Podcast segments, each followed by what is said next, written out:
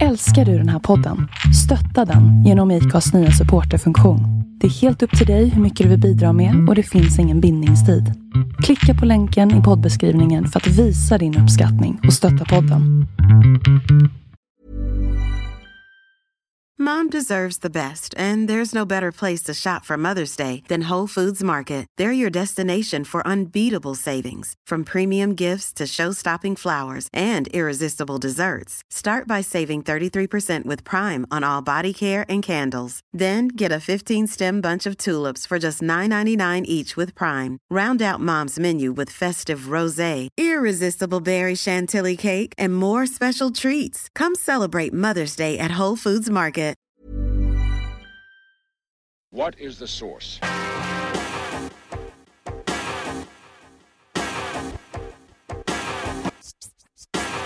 One, two, three, set it!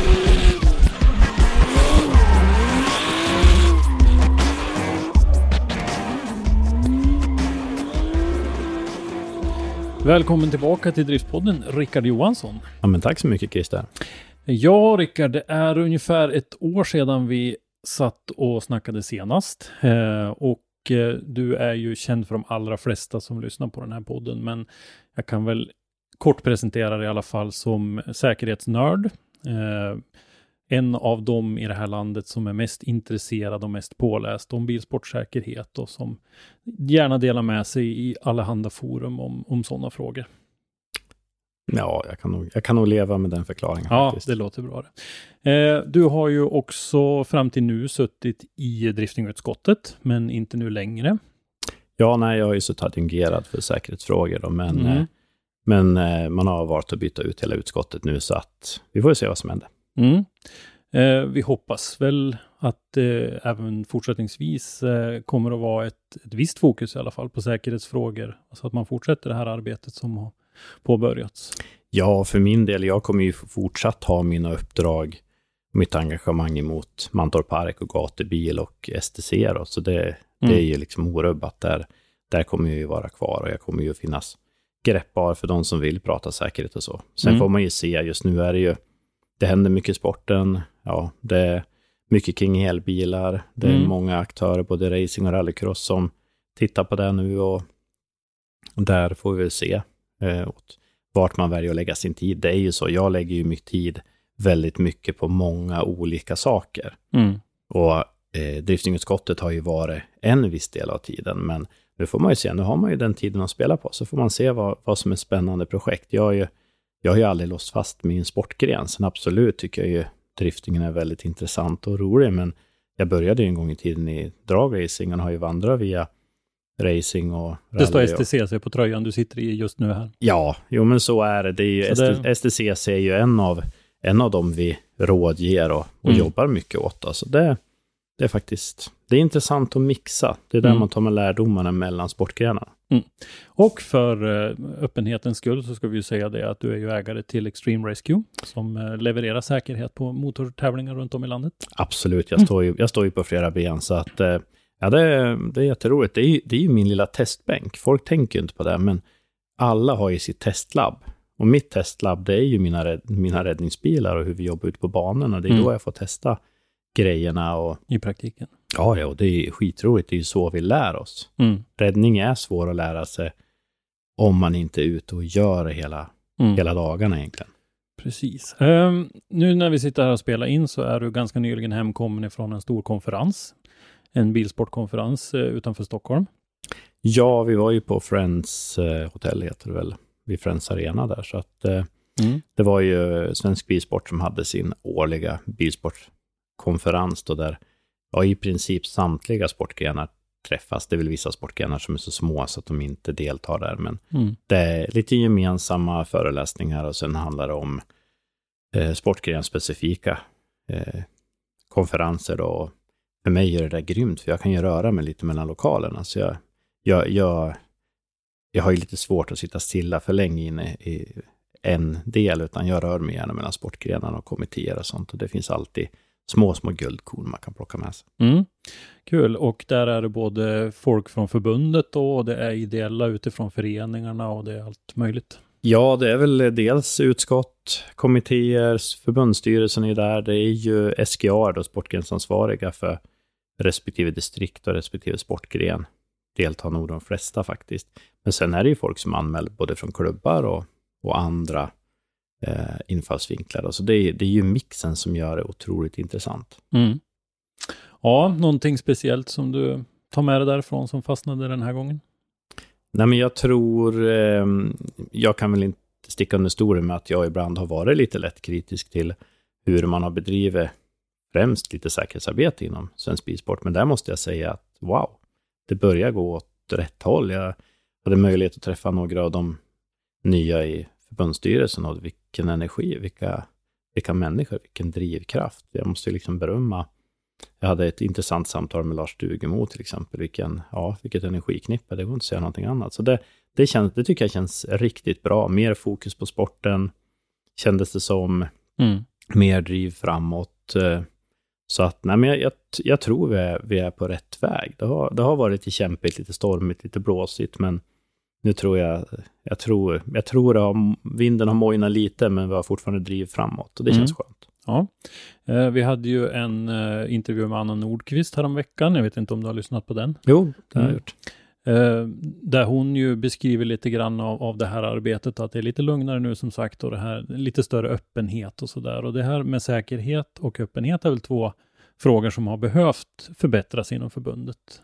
Ja, men definitivt. Eh, det handlar ju om, jag brukar alltid säga att säkerhet är en rörelse dels i en rörelse att det är någonting som alltid utvecklas framåt och sen en rörelse som i folkrörelsen att vi måste ha med oss människor. Har vi inte med oss alla på det här tåget så är det svårt att, att göra det säkrare och bättre. För säkerhet handlar inte bara om ett nackskydd eller det handlar inte bara om burstoppning eller hur vi bygger bilarna. Det handlar liksom om hur vi ser på den sporten vi faktiskt bedriver. Mm. Ser vi med den på säkra ögon så, så kommer vi att kunna göra, ja, vi kommer kunna göra jättebra saker med relativt små resurser, både ekonomiskt och, och energimässigt. Mm. Ja, men det, det, låter ju verkligen lovande, tycker jag. Och eh, som sagt, de här nya i, i förbundsstyrelsen verkar ju ha kommit in med god energi och börjar väl få en del uträttat av, av de saker som har varit påbörjade ett tag här. Ja, de har ju suttit relativt kort tid, så att jag tycker liksom det drivet efter den tiden är väl, är väl bra. Jag jag tror ändå att det är bra att man tar in även folk som har lite externt perspektiv, samtidigt ändå har hyfsad koll på, på sporten och det. För mm. jag tror mixen behövs. Jag tror, jag tror ibland man behöver nytt blod in i leden. För mm. ibland blir vi nog väldigt inkörda i våra spår och så står vi där och stampar och då kan det ju, det märker man ju själv om man sitter på ett möte, får man in en individ med en helt annan synpunkt så kan det ju få en själv att börja, börja kanske tänka lite, mm. lite annorlunda. Och det, det tycker jag verkligen. Det, det kändes som att hela, hela konferensen har ryckts upp och den kändes fräschare och den kändes mer på den här sidan av millennieskiftet än vad den känts tidigare. Så det var mm. faktiskt riktigt trevligt. Mm. Kul att höra tycker jag. Eh, fokuset för det här avsnittet har vi tänkt ska vara elbilar och övergången till eldrift inom motorsporten som ju är någonting som är på alla släppar. Vi hade ju två intervjuer med eh, Eh, den förre ordföranden i Bilsportförbundet som pratade om eh, en hel del om det här. Anna Nordqvist nämnde det i sin intervju. Det är helt tydligt att vi, vi jobbar mot att motorsporten i princip kommer att bli helt och hållet eldriven och som det låter inom ganska kort. Tycker du att det är en, en, en, en någorlunda rättvisande bild? Ja, alltså jag tror idén är väl någonstans att det ska finnas en fossilfri klass 2025 och det ska finnas en eldriven klass 2030, tror jag är vad Svensk Bilsport har, har sagt. Och det är nog... Det är I nog respektive för, gren? Ja, i respektive gren och det är mm. nog fullt rimligt. Vi har ju idag, tar vi dragracingen, där har vi redan idag fossilfritt. Vi har ju klasser som kör på alkoholbaserat. Mm. Eh, helt och hållet. Vi ser ju hur alkoholen har ju vunnit, E85 har ju vunnit sin, sin, sitt utrymme i rallycrossen där vi dessutom har el. Vi eh, ser ju även nyttan av det i många andra klasser. Så att, ja, men jag, tror, jag tror definitivt att resan kommer att gå dit. Sen är frågan om vi kan landa det i alla sportgrenar. Det, liksom, det är ändå en diametral teknikförändring vi gör. Vi ändrar mm. ju liksom, det är ju inte bara att vi byter drivmedel, vi byter ju liksom framdrivningsteknik. Det är liksom Ja. en, en väldigt stor skillnad jämfört med vad vi gjort förut. Team som har haft duktiga killar som har kunnat skruva insprutning och förgasning, för, förgasare, de behöver helt plötsligt ha faktiskt med sig ja, nästan elektroingenjörer för att klara av bilarna. Så Mm. tekniken kommer ju att rinna neråt i leden, så är Mm. det. Sen, jag vet det lyfte så här innan man säger, ja men tänk dig när vi får el i folkrace, men ja, det känns som att det är väldigt många år bort med tanke på att man fortfarande kör med, med bubblor och Ja. Saab 99 i folkrace, så tror jag att vi kommer nog att se ett bra tag innan vi är där. Ja, och med, och med all rätt eftersom det ska vara en folkklass så, så kommer att, att, att hamna där sist naturligtvis. Ja men, ja, men så är det liksom. Och, så, så vi får se, men det, det, det är intressant. Vi måste förbereda oss på det. Det är ju där, det är där mycket av pengarna ligger om man tittar inom elitskiktet för att ha möjlighet. För att många tänker inte på det, men helt plötsligt så öppnar det upp nya ytor för sponsorer. Man kan ha ett elbolag som sponsor, man kan Mm. ha en teknikbolag, ingenjörsbyrå, du kan ha eh, ja, men såna här tankesmedjor, eh, utvecklingsbyråer, du kan Mm. ha eh, olika projekt med dig in som sponsor. Det finns ju mycket mer pengar att hämta. Och jag Mm. och pratar med några team på elitnivå racing och de säger ju där liksom att de har ju, det har ju öppnats en helt ny dörr för, Mm. För nya sponsorer. Ja. För tittar vi vart som racingen var för, ta nu, ja, 10-15 år sedan, eh, när vi hade liksom Posten och Olsberg och Mm. alla de här var inne och sponsrade STCC. Alltså, vi ser inte de företagen nu, för de har Ja. andra policies vad man ska sponsra. Det ska vara, man ska sponsra ungdom, man ska sponsra socialt, man, man sätter inte längre klibban kanske på en tävlingsbil. För att på något sätt har deras idé om sponsring förändrats. Mm. Man sponsrar kanske istället Friends eller Mm. den typen av organisation. Men tittar man hur det ser ut nu, så kanske det fortfarande, så nu har vi öppningen att få in de här teknik, de här techbolagen. Mm. Och de är ju både nationella och internationella och har ju väldigt mycket pengar oftast att lägga på sånt här och Mm. vill ju ligga i framkant. Så att jag, tror- jag tror det är både, det är både, det finns både liksom bägge sidorna av myntet här. Mm. Ja, lite av möjligheterna med, med att gå över till fossildrift och specifikt eldrift. Då. Men naturligtvis eftersom du är här så ska vi även titta lite grann på, på risker och utmaningar med det här. Och eh, jag vet ju att du bland annat i, genom ICMS, där du är med, har eh, läst på en hel del och även hållit lite föreläsningar kring just räddning eh, när vi har eldrift. Ja, jag gjorde ju det i, på förra årets kongress och det var väl, det var väl lite så här, de var väl lite nervösa, hur ska vi prata inför det här? Nu ska vi veta att nu har vi liksom representanter för, för Indycar och FIA och Nascar och eh, liksom australiska toppserierna och brittiska toppserierna och så vidare där, men ändå var man nog lite, hur ska det här vara? Mm. Och, eh, men det gick ju bra, det var en jättebra diskussion. Det slutade med att vi hade sån här happy hours efter, efter konferensen när man satt och pratade någon timme. Och eh, i och med att vi inte kunde köra den fysiskt då. Och det pratades bara el. El, el, el, el. Mm. Liksom, jag fick inte logga ut, det var bara att sitta kvar och svara på frågor om el. Och sen märker man att vi har kört lite så här kaféer och sånt och kanske fortsatt den där diskussionen lite. Men det är liksom fascinerande i år. Så man får ju skicka in då om man har förslag på föreläsningar. Och så har man en curriculumkommitté som tittar igenom det här och där sitter ingenjörer och läkare och lite brandmän och, och så då, som sitter och är väldigt duktig på att titta om det finns evidens, finns det forskning och sånt som, som stödjer det här. Mm. Och eh, normalt sett kanske man får in förslag på tre, fyra föreläsningar per ämne. Och vi fick in 50 stycken för att föreläsa om el i år. Mm. Men det intressanta var att 48 av dem kunde de direkt rata, för de hade ingen evidens bakom. Så det fanns väldigt tydliga kopplingar till exempel till ett visst märke eller en batteritillverkare eller sådär. Då, så att det, det kunde man rensa bort direkt. Mm. Men nu har vi fortfarande, jag tror till slut tog man upp ett till ämne, så är det tre ämnen. Bland annat har vi Scott Elkin som är tävlingsledare för Extrem E och Formel E som kommer att prata lite om hur de har löst och så. så att, nej, men det, det är ett, in- ett otroligt aktuellt och intressant ämne. Mm. Eh, den sportgren som eh, enligt min bild av det är först ut är väl rallycrossen. Som väl eh, kommer att, att gå över ganska snart. Jag, till, sk- eh, den. jag skulle nog säga att eh, där har vi nog fel. För F1 var ju först. De började ju med en hybridlösning för mer än tio år sedan med. Curse. Mm. Men vi tänker inte på det Nej, på det sättet. faktiskt. Men tittar vi alltså, om vi tittar hel el, så är det ju, så är det ju, man kan säga rallycross som har legat först. Och sen Formel E får vi inte glömma bort. Nej. Har ju funnits där också. Men rallycrossen går väl igenom rätt så, rätt så hårt i leden. De har ju både RX1E och RX2E då, som, som är igång och kör. Mm. Så där, Så vi kommer alltså, det är redan under kommande säsong 2022 va? Som man, ja, de, är ju redan, de har ju redan kört lite kombinerade klasser, så de har ju redan varit ute med många av de bilarna redan eh, 2021 här. mm. eh, men så att vi kommer alltså att ha tävlingar med renodlad elklass i Sverige redan kommande säsong. Ja, det, det kommer vara. Ja, eh, rak och enkel fråga. Är vi beredda på det? Ehm, ja, jag ska ge ett rakt och enkelt svar, en ja.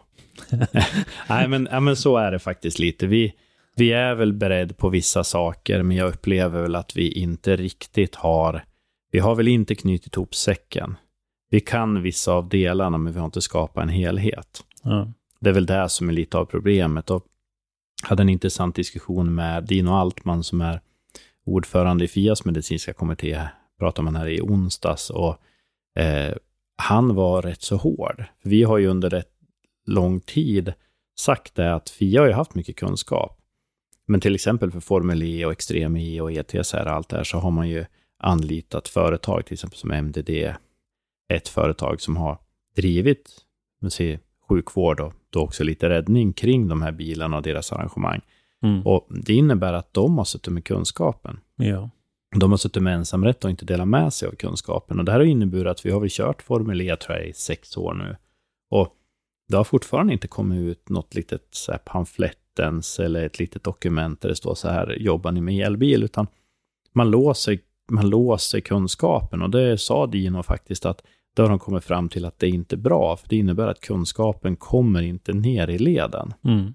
Jag tror jag beskrev det förra gången att Fias idé om säkerhet är lite som det här stora, det här stora tornet av champagneglas på den här festen och så fyller man första översta glaset Mm. och så rinner det ner och Mm. fyller alla andra glas eftersom. Och det är liksom Fias idé på hur man ska föra ut kunskap. Problemet är bara att när man då under första glaset ställer en stor glasbricka Mm. så att det inte kan rinna ner de andra glasen, ja då har vi ett problem.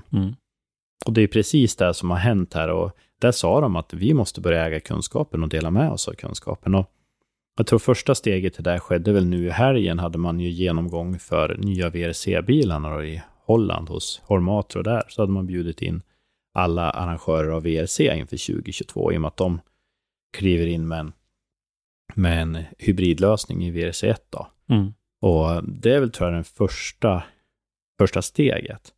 Däremot har Fia varit väldigt tydlig med att i alla fall de närmaste fem åren så kommer man inte att lägga något fokus på nationell bilsport vad det gäller el, utan man kommer att fokusera på de internationella klasserna, att Okej. ta fram reglementen och rutiner, för att man har inte tillräckligt med resurser att vara nere på nationell nivå. Det, det hade jag nog kunnat svara på innan de sa det också, men nu har Mm. de officiellt gått ut och sagt det. Och det innebär ju att från att kanske förbunden har suttit lite och suttit och väntat och sagt att ja, men nu kommer snart den här lilla luntan eller permen från Fia, Mm. eller inloggningen till den där plattformen.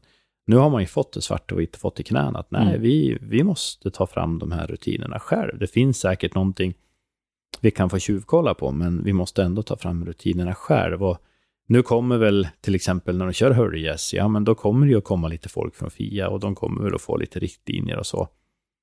Men det, det är kanske inte där vi har största problemet. Det största problemet är ju när den här väljer att köra den här bilen i uppvisning två veckor innan eller när man Mm.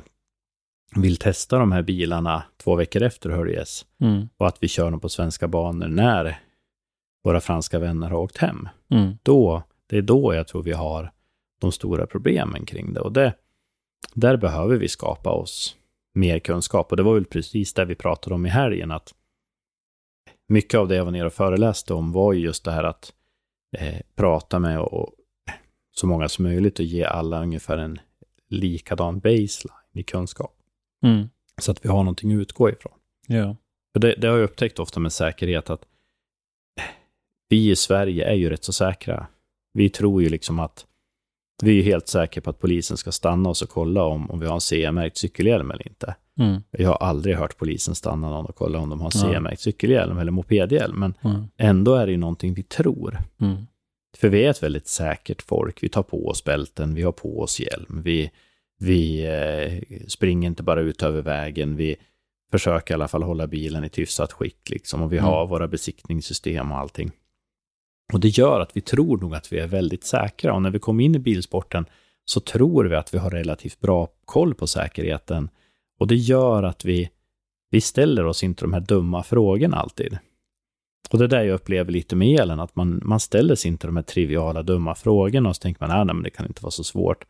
Och det finns utmaningar, fick jag lära mig här igen, det heter inte problem uppenbarligen. Mm. Eh, så att det, vi säger, det finns utmaningar, men det finns också lösningar på hur vi ska jobba med det. Och vi, vi behöver knyta ihop säcken, så, så för att ge, ha gett ett väldigt långt svar på en fråga så säger jag ja på det helt enkelt. Mm.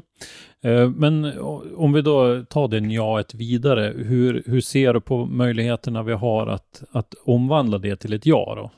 Ja, men det, de förutsättningarna finns ju, men vi måste ju ta fram rutiner, för det handlar ju om att vi ska ha eh, Ja, men någonstans, eh, det finns en utredningsmetodik som heter människa, teknik och organisation. Och det är ju där vi måste fastställa kunskapen. Vi måste ju, individen måste ha kunskapen, vi måste skapa rätt teknik för att hantera det och organisationen måste klara av det. Mm. Och det är väl där vi är, att vi inte riktigt har benat och brutit ner det här. Nu, nu tror jag ju under 2022, ja vi kommer att se VRC-bilarna uppe i Umeå. Vi kommer att se VRX-bilarna i, i eh, Höljes. Vi kommer nog även kanske se inslag av andra elbilserier, till exempel, eller eh, modeller till exempel i racingen och så, tror jag nog under lite uppvisningsformat och sånt Mm. inte för att säga för mycket, men jag, tror- jag tror nog att vi... Vi har ju sett PVR 001 Ja, snurra runt precis. och det kommer nog att komma någonting mer som visas upp också. Mm. Det kan jag tänka mig. Så vi är fortfarande kvar på en väldigt låg nivå. Mm. Ehm, Så jag tror ändå att vi ligger något år bort innan vi ser det i tydligare i en nationell serie eller så. Och så vi har, vi har ju lite tid på oss, men vi har Mm. inte jättemycket tid på oss att, att skapa de här systemen då. Och kanske skapa plattformarna för att föra ut kunskapen. För även Ja. fast vi skriver ner allt det här så måste vi ändå få folk att, att ta till sig av det här. Ja, eh, för mig känns det ju som att det är ett gyllene tillfälle att bära fram det nu, bära ut det nu. I och med att vi har så mycket snack om det. Det är otroligt mycket snack om, om både VRC och VRX som sagt.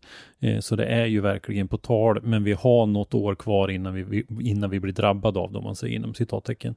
Eh, att eh, påbörja utbildningar och sånt där. Känner du att det finns något driv från förbundets sida att, att göra det nu när vi har chansen? Jag skulle nog vilja säga så här, och det tror jag vi märkte här igen, att det finns driv, men det har nog varit så att det har varit lite svårt att bestämma vilken det är som ska trycka på startknappen. Att man gärna, att man gärna kanske har suttit och tittat lite på varandra. Och Alltså FIA och SPF tänker du då? jag, tror, eller? jag tror dels FIA mot SPF i och med att man inte har vetat, ska det komma någonting uppifrån? Men Mm. sen även kanske lite inom SPF, att, att man sitter och väntar på varandra lite, för att Sportgrenarna väl? Ja, dels sportgrenar och sen även mot kommitté, även mot Mm. förbundsstyrelse och Ja. så vidare. Det, det är ju som jag har sagt, det har ju funnits en liten, ska vi säga, en liten diffus struktur kring säkerhet inom SPF som man nu eh, sitter och jobbar på, på att kunna göra lite tydligare. Ja, finns det någon som driver säkerhetsfrågan som, som sin hjärtefråga? Mm, nej, det skulle jag nog inte vilja säga. Och, men jag vet ju att Anna har väl gått ut med att det ska väl vara någon form av kanslitjänst på väg. Och det, det skulle väl vara ett, ett, bra, ett bra led. Som säkerhetskoordinator? Ja, säkerhetsansvarig. säkerhetsansvarig. Ja, jag kan tänka mig, vi har ju Per Karlsson som är teknisk ansvarig och jag kan tänka mig att det blir någon motsvarande roll mot säkerhet. Det, Hur ser du på en sån tjänst? Ja, men jag ser jättebra, jag ser ju Pers arbete har ju varit kanonbra. Eh, han sitter ju och ansvarar mycket för vagnböcker och för tekniska frågor och är ju den där vardagsbollplanket till tekniska kommittén och regbesiktare och så vidare. Och jag tror den behöver finnas. Det behöver finnas den därför att vi får ändå tänka på att SPF är en ideell rörelse. Ja, absolut. Och det innebär ju att, att ibland kan människor göra mer, ibland kan de göra mindre i sitt liv och då kanske det innebär att saker inte sker i samma takt som man alltid skulle ha behövt ske. Och det som har varit lite problemet med säkerheten och helst elbil nu, det är det att många tänker ju inte på att elbilarna är lite som, som PCn var för, inte jag, 10-15 år sedan. Att när man släppte en dator så var den redan obsolet, då var den Mm. redan gammal. Då fanns det två, andra genera två generationers processorer i utveckling. Liksom. Mm, mm. Och så är det med elbil nu, att den kunskap man gräver fram ena veckan är gammal nästa vecka. Mm. När jag skulle eh, föreläsa i USA till exempel, så att ja, men bara någon vecka innan, då helt plötsligt kom Folkvagn ut och sa att nej, men vi kommer inte att tillverka några mer racingbilar med förbränningsmotorer, punkt. Mm. Och det är liksom så här, jaha, ni hade ju sagt 2025, men nu vart det helt plötsligt 2020. Mm. Ja, så blev det. Och, och det är väldigt mycket så att det är snabba kast. Vi ser vätgas eller vätecellsteknik som Toyota satsar stenhårt på. Och sen efter något år drog de bara ur pluggen. Nej, men det här var för dyr teknik, vi går tillbaka till batteri. Mm. Punkt. Och det innebär att vi måste ha örat mot rälsen. Vi måste höra liksom vad det är som händer. Och då måste vi nog ha sådana där tjänster där man till vardags kan så att säga eh, hänga med i flödet. Mm. För, eh, för kommittéfunktioner i all sin ära, men det finns vissa begränsningar i en kommitté och i en ideell funktion. Man kan inte lägga för mycket arbete på det. Nej. Nej, jag förstår att det finns en begränsning, men samtidigt så är det otroligt viktigt att fånga upp sådana här nya grejer. Och jag tänker att jag kan jämföra lite grann med mitt yrke som ingenjör. Jag var på Scania under några år eh, och på ett sådant företag som Scania så jobbar man ju med, med ren kvalitetsförbättring så att säga på nuvarande modeller. Man kanske har en projektorganisation som jobbar med en facelift på den nuvarande modellen och samtidigt så har man ju en annan projektgrupp som jobbar långt fram i tiden med en modell som kanske inte gemene man får se förrän om, om, om tio år. Eh, finns det, som du känner, något sånt tänk i, i, när det gäller de här frågorna? Nej, alltså jag tror problemet är att eh, jag tror man inte riktigt har förstått hur bilindustrin fungerar idag. Vi ska ju ändå tänka till exempel att största, en av de största tillverkarna av elbilar är ju egentligen inte en elbilstillverkare om man tittar som Tesla. Det är ju inte en bil, de, kom- de kom ju inte från bilindustrin. Nej. Det var ju liksom bara ett techbolag som sa nu gör vi en grej och vände ju upp och ner på allting vad alla andra gjorde. Vi ska inte ha butiker utan vi ska sälja online. Vi, vi eh, kör ett eget laddningsnät, vi gör det här. Mm. Och det är lite det, är lite där som är problemet, att bilindustrin vet ju inte vart de är om fem år. Nej. Alltså normalt sett har vi ju haft motorsporten som en bra testbänk. Men nu blir problemet att det, det kanske är svårt att ha motorsporten som en testbänk för att eh, det var väl en sak när man bestämde sig för att ja, men vi ska se över motorerna och göra de här förändringen på en vanlig förbränningsmotor. Då kunde man ju liksom få testa den i motorsporten eller bromssystem eller vad, vad det nu var Ja, under något år. under något år. Mm. Men nu så kommer det ju, problemet kommer att bli att förut då låste vi reglementen för att vi skulle vara schysst mot de tävlande och så tänkte vi det här går bra. Mm. Nu kommer vi att komma i ett läge där man i elit, elitklasser, i proffsklasser, kanske kommer att behöva ändra sig diametralt år från år nästan, Mm. för att det är så stora teknikskiften. För att hålla intresset uppe hos de som sitter på tekniken och pengarna. Ja, och då Mm. får vi fundera på vart ska vi söka pengarna? Ska, eh, vi ser ju mindre och mindre att faktiskt bilfabrikörerna är inne och sponsrar. Mm. Vi ser ju mer och mer hur kanske pengar istället kommer från techbolag eller så vidare, de här utvecklingsföretagen. Eh, och de har ju ett större intresse att synas med liksom state of the art-teknik, Mm. som kanske inte alltid biltillverkarna har, för dem det blir svårare och svårare när man tittar på ny teknik att få in den i motorsporten Ja. och, och verkligen testa den under bra förhållanden. För risken är att det blir som F1 och det blir groteskt dyrt. Mm. Och det, det är väl det som är problemet, att F1 kostar absolut och F1 får väl kosta, de har ju de pengarna. Men eh, vi ser ju till exempel som ETCR då, som till skillnad från TCR i racingen, där en bil har gått upp från ungefär 2,5 miljon till strax över 5 miljoner, bara för att det är en elbil. Mm. Och helt plötsligt så är det ju samma budget att driva en bil som du förut drev två bilar på. Och ska du driva två bilar, ja då har du liksom en, en investeringskostnad på över 10 miljoner. Mm. Och det är rätt så mycket på ett nationell basis. Ja, absolut. Så det, men vi får se. Men jag tycker elbilar är jättespännande, för drifting skulle det vara grymt. Mm. Alltså, om vi tittar egentligen så kan vi se långlopp, nej, det kommer vi nog få det svårt. Mm. Eh, vi kommer nog att få det svårt att köra rally med hel-el de närmaste åren, beroende på vilka batteritekniker vi har. Mm. Men eh, rallycross, eh, sprintracingen och eh, driftingen, det är ju tre sportgrenar som är väldigt intressant. Ja, dragracingen också för den delen.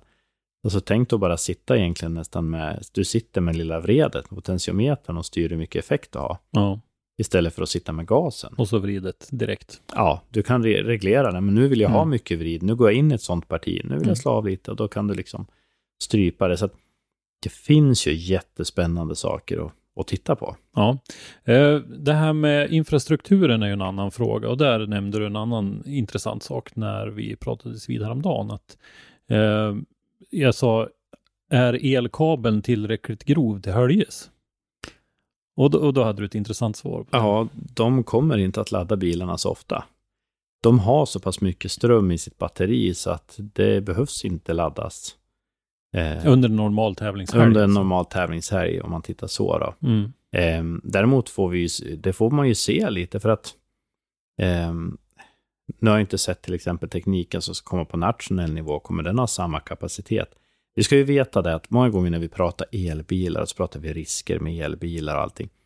Vi har ju mindre med risker på en elbil än vad vi har på en förbränningsbil, till exempel vad det gäller brand. Mm. Vi har inga bränsleledningar. Vi har, inge, vi har inte massa eh, bränsleinsprutningsbryggor och allt möjligt sånt. Avgassystem som eh, heter... Som Nej, alltså, den. nej, utan det vi har är ju, vi har elmotorerna ute vid hjulet Mm. på en ren elbil och sen har vi ett batteri och så har vi en kabel. Så det innebär ju att egentligen kan man ju säga att en elbil på det sättet har ju mindre saker som kan strula vad det gäller brand. Däremot är ju så att säga, där vi kommer tror den komma till batteriet, eh, mer problematiskt på en elbil då. Mm. Så, att, så, så tittar vi där Så du ser det som skillnaden är egentligen bara att vi är mer vana vid att ta hand om, om förbränningsmotorbränderna. Det är det som är den stora Ja, skillnaden. men jag, jag, jag kan tipsa om en helt underbar dokumentär på Netflix, när ni verkligen känner, ta fram popcornen, köp en bra läsk och sen så tittar ni så finns det en dokumentär om den första elektrifierade spårvagnen i New York. Mm. Eh, där är ju års, där är väl millennie, eller eh, skiftet mellan 18 och 1900-tal då. Mm. Och det är rätt så intressant, för de rubrikerna de använde där om dessa skräckfordon, dessa tågvagnar som gick då, som var elektrifierade, innan hade de ju dragits av häst. Mm. Och det var att kvinnor inte skulle kunna få barn om man åkte i dem där och det var Mm. att folk skulle dö och bli galna och Mm. vad händer om de här stolparna ramlar och alla kommer att dö och det var liksom och mycket av den retoriken finner vi idag i elbilsdiskussionen. Mm. Och det ser jag bara som att vi är ju faktiskt rätt så rädd för nya tekniker vi inte förstår oss på. Mm. Eh, Det, det, märker, det, det är ju som på jobbet, märker jag på inom räddningstjänsten, att eh, de flesta känner sig rätt så trygg när det brinner och jobbar med det. Mm. Vi ser elden, vi ser röken och allting. Men åk på ett kemlarm. De flesta tycker det är lite obekvämt med Mm. kemlarm, för vi ser inte gaserna, vi ser inte riskerna, hur vi ska skydda oss och så vidare. Och det, och det är samma sak här, att vi, vi ser ju inte strömmen, men vi ser ju, vi kan ju lukta och känna ifall bränslet har läckt ut. Ja, precis. Men äh, åter till det här med höljes och laddning och den biten. Då. Det här är alltså en medveten grej. Man har tagit till så pass bra kapacitet på de här batterierna för att just klara sig utan laddning. Ja, och sen vet jag att man, eh, man har även tittat på lösningar där man kommer med ett powerpack. Och då pratar vi liksom inte det här du har extra i väskan om det blir slut på ström i telefon, utan då pratar vi en lastbilstrailer som redan är laddad, Mm. som du bara laddar ifrån. Så att, eh, sen vet jag till exempel, tar man som ETCR, ja, de har ju kört någon form av vätecellsgeneratorer då, som de, som de har. Då. Mm. Nu har vi väl inte den typen i, eh, i eh, Sverige vad jag vet av generatorer, men de finns ju utomlands. Mm. En annan teknik man skulle kunna tänka är ju faktiskt att helt enkelt köra en vanlig dieselgenerator fast man kör den på HVO 100. Mm. Som innebär att du skulle få en miljövänlig lösning. Precis. Så det finns, det det är finns miljö, icke fossilt eh, bränsle. Ja, och så vi behöver ju inte alltid tänka så jätteavancerat att har vi, för jag vet, vi har ju, jag har ju suttit och räknat med vissa aktörer och det är ju helt, det skulle ju behövas väldigt grova kablar. Ja, Och då kan man ju tänka att vissa ställen kanske skulle ha det. Men då är ju frågan, ska man bekosta den infrastrukturen för att köra där två gånger per år nu Mm. i början? Sen kanske i förlängningen så kanske man gör det som ett naturligt steg, men mm. jag vet inte om man har slagit upp tidningen, så om det är någonting som det inte verkar finnas överskott på just nu är det energi. Så, Mm. så det, det ställer väl till ett problem just att veta att man har så. Så att jag tror det är den här typen av lösningar man får titta på med generatorer med rätt bränsle eller eh, som powerpacks där, eller alternativet att du laddar innan du kommer på plats då. Mm. Men eh, då, då ser ju jag det som intressant att eh, man i, eh, om vi tittar på VRXen då, tydligen har tagit det här med i beräkningen att man inte har den infrastrukturen som kanske skulle behövas annars för att, för att ladda det här. Det känns ju så.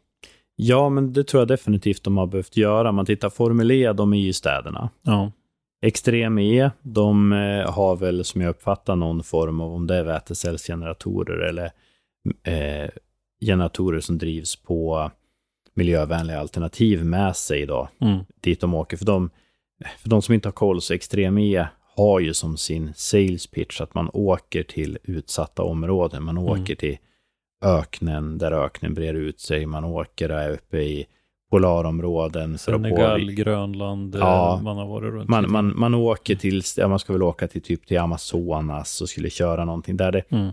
Man kan säga att halva projektet är att köra bil och halva projektet är forskare som ska titta på, på, på vad man kan göra för miljön. Så det, det finns ju ett väldigt stort signalvärde i extrem serie Mm. Så, eh, så de har ju behövt lösa sin laddningsinfrastruktur. Men de har ju en båt de har med sig som kör runt alla grejer till exempel. Mm.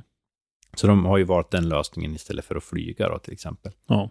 Men jag tror definitivt man har tittat på det där, liksom hur man kan lösa det. Och jag tror det är så vi behöver se det, på samma sätt som vi pratar om en differentierad fordonsflotta i samhället. Att ja, men kör en timmerbil i, i eh, heter du Jim Olofsson och kör en timmerbil i, i Västerbotten, ja då kommer du inte kunna köra på el, utan du kanske På kommer ganska köra på, länge. Ja, om någonsin ja. Mm. ja, du kommer köra på HVO Mm. kanske då, i det här fallet.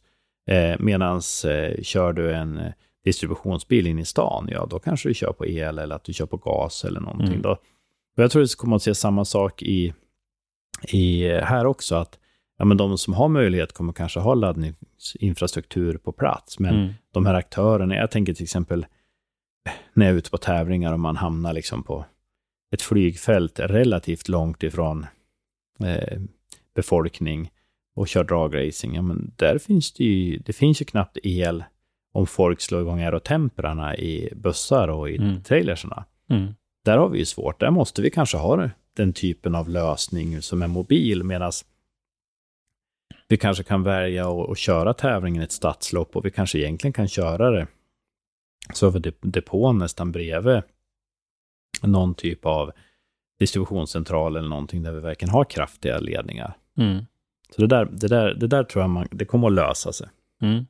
Eh, Men batterierna är ju som sagt en risk. Eh, Vi har ju alla kanske sett lite olika former av videos när det brinner i de här. Eh, Batteripackarna i bilarna är ganska väl tilltagna. Om vi då dessutom väger in att vi har eh, jättelika powerbanks i, i lastbilsformat. Eh, Hur stor ser du på risken att, att det händer saker och att det blir eh, allvarliga följder av, av batteribränder och så vidare? Ja, Vi måste, ju, vi måste ju separera det. För det första så måste vi separera liksom brand från vad man pratar om termisk rusning. Ja, men en brand kan ju uppstå av egentligen att bromsar går varm, ett däck ligger emot, du Mm. går ut i ett varm, med varma bromsar i gräset och bilen liksom börjar brinna. Det kan vara att bilen bredvid har börjat brinna och din bil börjar brinna. Och så länge vi kan släcka det utan att det påverkar batteriet, ja då har vi ju liksom ingen ingen större fara egentligen. Vi har ju case där bilar har brunnit upp, alltså vanliga gatubilar, eh, och brunnit upp i, totalt och batteripacket är oskatt. Mm. Så att de är ju rätt så bra kapslade redan idag och tittar vi på de lösningarna som finns, om vi tar rallycrossen eller ETSR och så vidare, det är ju enorma kolfiberboxar runt de här batterierna. Det är ju som, ja men det är jätte, det är jättekraftiga konstruktioner. De tål ju både ja, men slag och försök till penetrering och värmepåverkan och allt möjligt. Så på det sättet så tror jag att batteripacken inom motorsporten är ju mycket säkrare, i alla fall de som finns nu kontra de som finns. Sen ska vi ju veta det att någonstans är det ändå så att eh, skulle vi eh, ha valt att åka blyjackar här, så skulle ju, för det första så skulle det gå väldigt långsamt och vi skulle komma Mm. väldigt kort. Men vi skulle inte ha den problematiken vi har idag när vi pratar litium. Nej. Och sen ska vi faktiskt veta det, vi kör ju faktiskt litium idag. Vi har ju startbatterier, 12 volts batterier Mm. i de flesta bilarna är ju litium idag. Mm. Så vi har ju lite av den här problematiken, så att det är lite att s- ropa vargen kommer och säga att det här är jättefarligt. Mm. Men vi måste lära oss att hantera det. Ja. Eh, brand säger du lite grann och då kan vi släcka. Men den här termiska rusningen då, eh, hur, hur hanterar vi? Kan vi hantera den? Ja, alltså vi kan ju hantera den innan den sker, men när den väl har börjat skett så har vi inget. Eh, forskningen visade ju att när ett batteri kommer upp i 180 grader, har man pratat om att det börjar processen för en termisk rusning. Nu visar väl forskningen att det kanske börjar redan nere vid 140 grader. Och egentligen, där man kan säga att oavsett om ett batteri är i storleken av ett AAA och har i fjärrkontrollen, eller ifall det är i storleken av en cell i ett batteripack i en bil, eller ifall det är ett gigantiskt batteri till en färja, så är cellen uppbyggd på samma sätt. Du har ju, Mm. du har ju plus och minus och sen har du en separator däremellan. Du har elektroner på varsin sida. Och så är det ju bra. Den här separatorn, den, dels så nöts den med tiden. Dels så blir den tunnare om eh, eh, det blir varmt, så börjar den smälta. Och sen så kan man ju välja att, kan det ju hända en olycka där batteripacket penetreras Mm. och då man slår hål på det här. Mm. Och det som händer då är att elektronerna börjar rusa. Eh, vid tillräckligt hög temp så blir de rätt så, ja men de är lite våldsamma, de blir liksom vilda, de rör sig väldigt mycket. Då börjar de rusa mellan plus och minus. Och har de då ett litet, litet hål, eller tendens till ett hål, och börjar rusa emellan här, då slår de upp det här hålet lite större hela tiden varje gång de springer. Mm. Och det är därför man pratar om att det kan ta sekunder, det kan ta minuter och det kan ta dagar. Beroende på hur mycket slitet det här separatorn, hur stort det här hålet är. Mm. Så det kan ju faktiskt vara så att du får en skada på ett batteri, du ställer undan bilen och två dygn senare börjar den, så brinner den. Mm. Så det är liksom lite, lite lurigt med det, men det som, många har ju sett de här skräckfilmerna när man ser någon hoverboard i något vardagsrum i Kina som helt plötsligt bara poff och så hela lägenheten rökfylld. Och det Mm. fenomenet kallas för venting, när de tömmer ur sig så där mycket rök. Och det är liksom sista steget i den termiska rusningen när den, ja men kurvan sticker ju bara uppåt. Mm. Det som skiljer däremot, om man tar den hoverboarden från till exempel en bils batteri, är att man har någonting som kallas för battery, mon- battery monitoring system eller battery monitoring controller eller det, det kan heta men det stavas oftast BMS. Den håller ju koll på skick, temperatur och laddning i batteriet. Och den har en pilotlina, kallar man det, som löper ner i varje cell. Och tar man till exempel ett batteri så kan det ha 60 celler. Mm. Då går den ner och övervakar var och en individuella cell. Och eh, märker den att temperaturen är på väg upp, då larmar det. Mm. Och då har man möjlighet, i alla fall på bilsportbatterierna ofta så har du kylslingor i dem. Då kan du åka ut och så kopplar du på eh, och så kyler de med vatten då. Så att du får, får ner effekten på dem. Och då kan du ju avbryta det för att nu är de ju på väg att bli varm, men du har Mm. ju inte fått någon termisk rusning. Mm. Tar man till exempel Formel E, jag vet inte om ni, om man tittar uppe på podden ovanför föraren, precis ovanför huvudet på honom, så sitter det några lysdioder. Lyser de grön, då är det okej. Lyser de blått, har jag för mig, då ska det vara jordfel. Och lyser de rött, ja då har du ett problem. Mm. Och då kan det vara allting ifrån en liten temperaturhöjning till att det är liksom sista steget. Mm. Men där är ju fördelen i motorsporten, för sådana har vi ju inte på bilar ut på vägen. Så i det här fallet så kan vi ju se om det går dåligt. Och då är det ju bara att stanna bilen och så får man ju åka ut och, och kyla det här fordonet då. Mm. Så kan vi göra det, då kan vi ju skydda oss från det här. Och vi har, vi har ändå kört Formel E nu, vad är vi inne på sjätte året. Och vi har inte sett några större skandaler kring Formel E till exempel. Nej. Så jag tror vi kan, vi kan sköta det. Det stora problemet är att vi kanske inte kommer att kunna sköta det på de lägre nivåerna direkt, utan det här är en kunskap som måste rinna neråt.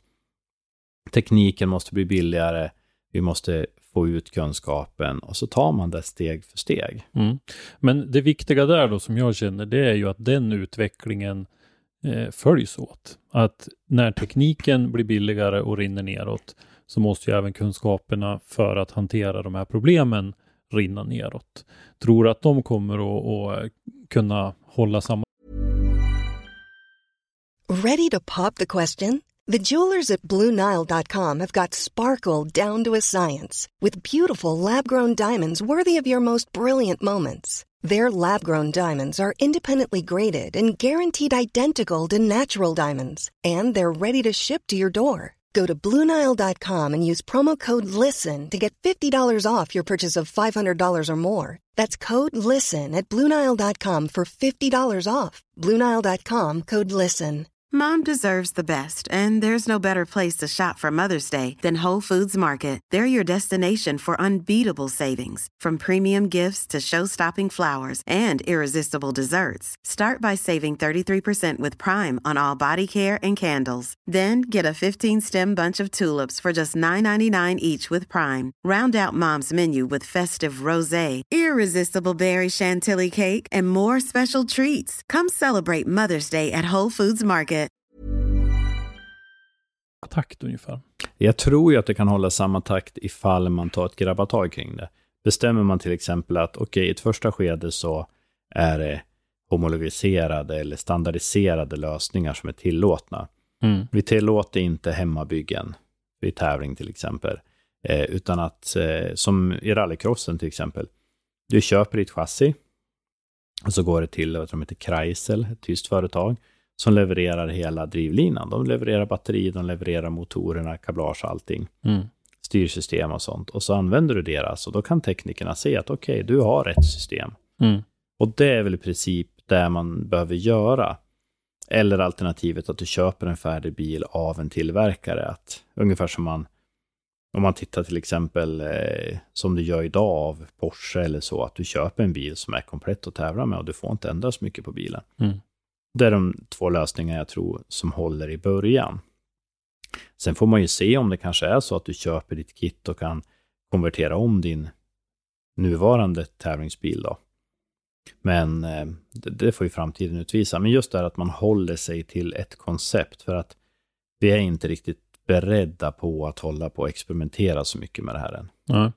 Eh, så tror du när vi kommer ner på en, om vi säger till att börja med en, en eh, nationell elitnivå, att vi kommer ha någon liknande lösning, att det erbjuds eh, en, en och samma lösning ifrån ett, från en leverantör? Där, ja, jag tror definitivt det finns eh, företag som vill leverera de lösningarna, så att det tror jag definitivt kommer att dyka upp. Att mm. du köper liksom ditt paket, du får en pall och i den pallen finns allting och sen mm. så monterar du in det i din bil. Du kanske tar ditt TSR-chassi och så lyfter du ut befintlig för, förbränningsmotor och så, och så tar du och, eh, och lyfter ner den här drivlinan i den då. Mm. Så, så, så kan nog mycket väl ske. Mm. Men eh, som sagt, vi har ju steget att vi ska vara fossilfri 2025 i minst en klass. Och då får vi se vad, vad hittar vi för lösningar där. Är det, är det att gå raka vägen till el eller ska vi mellanlanda i någon form av icke fossilbaserat drivmedel då och ja. ha kvar förbränningsmotorerna. För driftingen tror jag nog att vi, vi kommer nog att vara kvar i förbränningsmotorvärlden mm. några år till minst. Mm. För tittar vi på, på FD eller så, så har det ju inte visat någon indikation där på någon någon vilja att kliva över på. Ja, vi hade ju den här som gjorde succé här i, under fjolårssäsongen, den där Camaron. Som, Ja. Ja. Jo, men det, det, var ju, det, var ju den liksom. Och det, ja, men så är det. Och vi kommer ju att se de som prövar och testar och så vidare. det ryktas ju om att den är på väg tillbaka till Ja. 2022. Faktiskt. Ja, det blir spännande att se Mm. hur det går. Om man får åka överallt eller inte.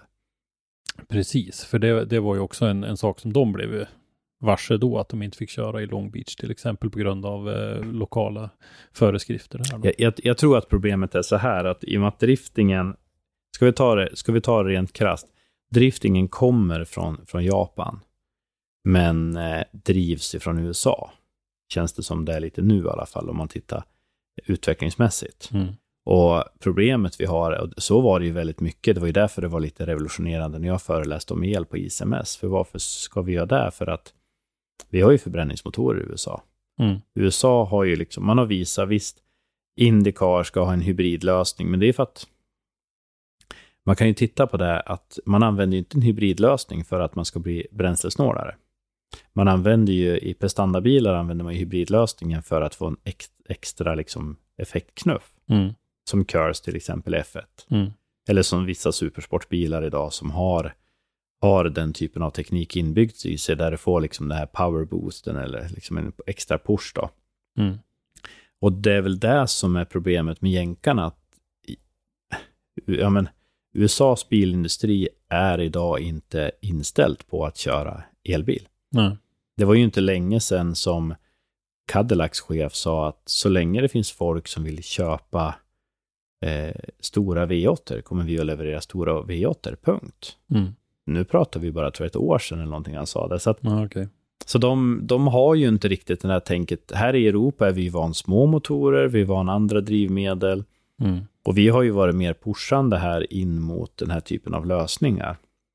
Så det är väl det som är problemet, att när inte FD är teknikdrivande åt oss, ja, ska vi då vara teknikdrivande? Det är liksom, Mm. ser vi inte dem i DMX, ser vi dem inte i FD, då, då kommer det nog att dröja ett tag innan vi ser dem i, i, i STC eller GDS eller Mm. Men eh, som du ser det då, om du får titta i spåkulan så, så kommer vi att fortsätta att köra eh, någon form av etanollösning då kanske. Ja, etanol, metanol. Det är väl, det är väl där någonstans vi kommer att, att ligga tror jag, som passar bäst. Och ja, vi är väl idag då väldigt många har valt att köra på etanol på E85 redan. Så att, men kommer E85 att vara ett godkänt bränsle 2025? och det vet vi ju inte. Vi vet ju inte vad tillsatsen kommer att vara. För egentligen kan man ju säga att enda anledningen till att vi har E85 är ju för att vi får ju sådana dåliga egenskaper när det blir kallt. Mm. Det är ju till och med så i Brasilien när man har kört E100 så fick man ju till slut bygga bilarna så att man hade en liten extra tank för starten där man hade vanlig bensin. Mm. För att bilarna inte startade på E100 för de måste vara så pass varma då. Mm. Och det är väl det som är frågan, att kan vi hitta något annat som ersätter? Nu vet jag till exempel att Nestle har väl, eh, har väl haft någon eh, eh, konstgjord, eh, något konstgjort drivmedel på G nu som de har provat. Och det kanske, det kanske är där vi går på. Men Eller- kanske en akrylatbensin eller någonting om det på... Akylatbensin är ju fortfarande, det är ju fortfarande fossilt. Okej. Mm. Alltså egentligen kan man säga så här, jag tackar min goda vän Sonny, Sonny Bäck på Aspen som brukar förklara för mig att han brukar säga att vanlig bensin det är som köttfärsen och akrylat är som den fina oxfilén. Det är så han säger. Nej, men egentligen är det så att alkylatbensin är ju egentligen bara att i den här tanken du har så har du liksom olika skikt och du har ju liksom Mm. eldningsolja och du har diesel och du har bensin beroende på den skikta. Och längst uppe där, där ligger gasen i tanken. Mm. Och det man gör är att man tar den gasen och så gör man om den gasen till vätska. Ja. Och det är den gasen via vad de kallar för knackning eller vad de kallar det, som de får till att bli alkylat. Så det är egentligen, alkylat är egentligen förångad, för, förångad olja. Så, och, och det man får ut då är att det är mycket renare Det av är den mycket, anledningen. mycket renare. Men det är väl det som är, om vi säger så här, jag tror nog att det skulle vara ett jättebra alternativ. Jag vet, vi kör ju med Aspen idag i, i eh, jag vet, vissa i drifting, men definitivt i racing och Mm. så vidare, så är Aspen. Hela racingklasser till och med. Ja, ja, V8 det, Thundercars väl ja både, både Porsche, både Carrera Cup och STCC och alla kör, så vi har ju, det brukar ju vara en depå från Aspen med ut på tävlingarna. Då. Mm. Men det är ju lite det här tungvrickar, är det fossilfritt eller inte? Ja, Mm. det kanske inte är fossilfritt om vi blandar in, är det 10 eller 12 procent alkylat i det här. Mm. Men det skulle väl definitivt vara ett väldigt bra alternativ. Mm. Men man kommer säkert att hitta andra, andra vätskor. Man kanske kan blanda ner någon form av biobensin eller vad det man är i det där. Så att det tror jag nog man löser. Och Mm. tittar vi hur utvecklingen ser ut nu, om vi inte bara pratar el, så Porsche håller ju på att jobba med syntetiskt bränsle. F1 håller ju på att jobba med syntetiskt bränsle. För F1 har ju gjort klart att de vill ju inte köra på el. Nej. För då skulle de ju vara Formel E. Mm. Utan de vill ju köra med förbränningsmotorer. Mm. Eh, det finns andra, eh, andra tillverkare som jobbar med syntetiska bränslen. Och rent krasst så tror jag att där kommer det nog att vara en... Eh, vi kommer att ha kvar förbränningsmotorn. Och vi, det, jag pratade med lite sådana här tekniska gubbar för lite olika serier runt om i världen. De sa att vi får nog se förbränningsmotorn kvar i bilsporten i alla fall 20 år till Mm. Innan vi ser någon liksom form av utfasning. Så att det, det är väl det. Och samtidigt är det så här, jag tror inte vi ska vara så stressade, utan jag tror vi ska försöka inse att det vi riskerar att göra är att sätta folk med Svarte Petter om vi ser att alla måste gå över på el. För vi Mm, har ja. vissa klasser som inte kommer att klara av det och vi har vissa klasser i, sin, i sina kärnvärden som inte kan det. Titta till exempel V8 Thundercars. Men det är liksom, vi kan ju inte döpa om dem till 230V Thundercars liksom. Det, Nej. då försvinner kärnan lite i, i bilarna. Så att Mm. jag tror att man, man måste ändå fundera på att förbränningsmotorn kommer att finnas kvar. Det, den aspekten man ofta inte pratar om med det här är ju också att med el så får du ju tystare bilar. Mm. Det tror jag både är bra och dåligt. Det är ju bra ur bullerdebatten. Mm. Det är ju dåligt ur upplevelsedebatten. Ja. Samtidigt lyssnar jag på Klara Andersson som eh, kör RX2 i, då, i rallycrossen. Och det var som hon sa, det är ju skitroligt. Det är ju jättefränt. När man sitter där inne tänker man inte på att bilen är tyst. För det går så jäkla fort. Mm. Och det tror jag är problemet, att Mm. förarna kommer att tycka det är jätteroligt. Ja. Men kanske inte publiken tycker det är roligt. Nej. Jag tror i driftingen har vi inget problem, för våra däck låter ju högre än motorerna. Mm. Visst, vi kommer att tappa de här puffarna från turbon och... och Två JZ-smällarna och det här. Ja, Mm. så är det. Poff, poff, poff, poff. Mm. Alltså det kommer vi att tappa, men vi kommer ju ha däckskriket. Hur ska vi känna igen Andreas Lilja på håll då liksom? Jag vet inte. Det, det, det, det blir kanske det stora projektet, helt enkelt. exakt. Jo men, jo, men så är det ju liksom. Vissa har ju den här karaktäristiska. Men, eh, men däremot, vi har ju däckskriken. Mm. Däremot är det ju till exempel, racingen har det ju tyngre, för där hör man helt plötsligt transmission, du hör bromsar, du hör Mm. liksom fjädring låta och sånt som du inte har hört förut. Mm. Så, så det finns ju liksom en bullergrej och där tror jag finns både en fördel och en nackdel. För, Absolut. för bullergrejen innebär ju till exempel att ja, men, är hälften av körtillfällena på Mantorp Park med den typen av bil, kanske grannarna, förhoppningsvis säger jag, kanske grannarna inte tycker att det låter lika mycket och då kan man kanske istället få buller de andra tillfällena lite mer, Mm. till exempel.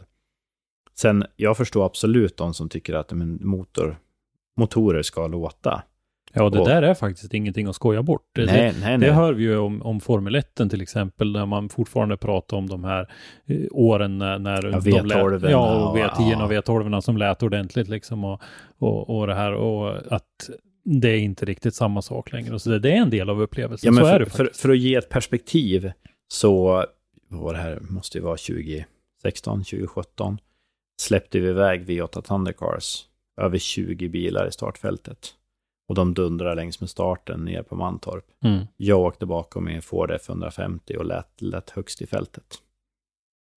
Alla hörde min pickup, Ja. man hörde den över tävlingsbilarna. Ja, Då har vi ett problem. ja, Eh, sen eh, för mig som är ute väldigt mycket så kan jag ibland tycka det är lite skönt när bilar är tyst. Men jag förstår den som vill gå och få upplevelsen. mm, mm. Så är det. Och eh, att det, är ingenting, att- det är ingenting att skämta bort. För jag, jag tror ingen går och lyssnar på Five Finger Death Punch med li, låg volym. Nej. Det, jag, tror, jag tror inte många vill gå och se Sabaton akustiskt på stor scen. Nej.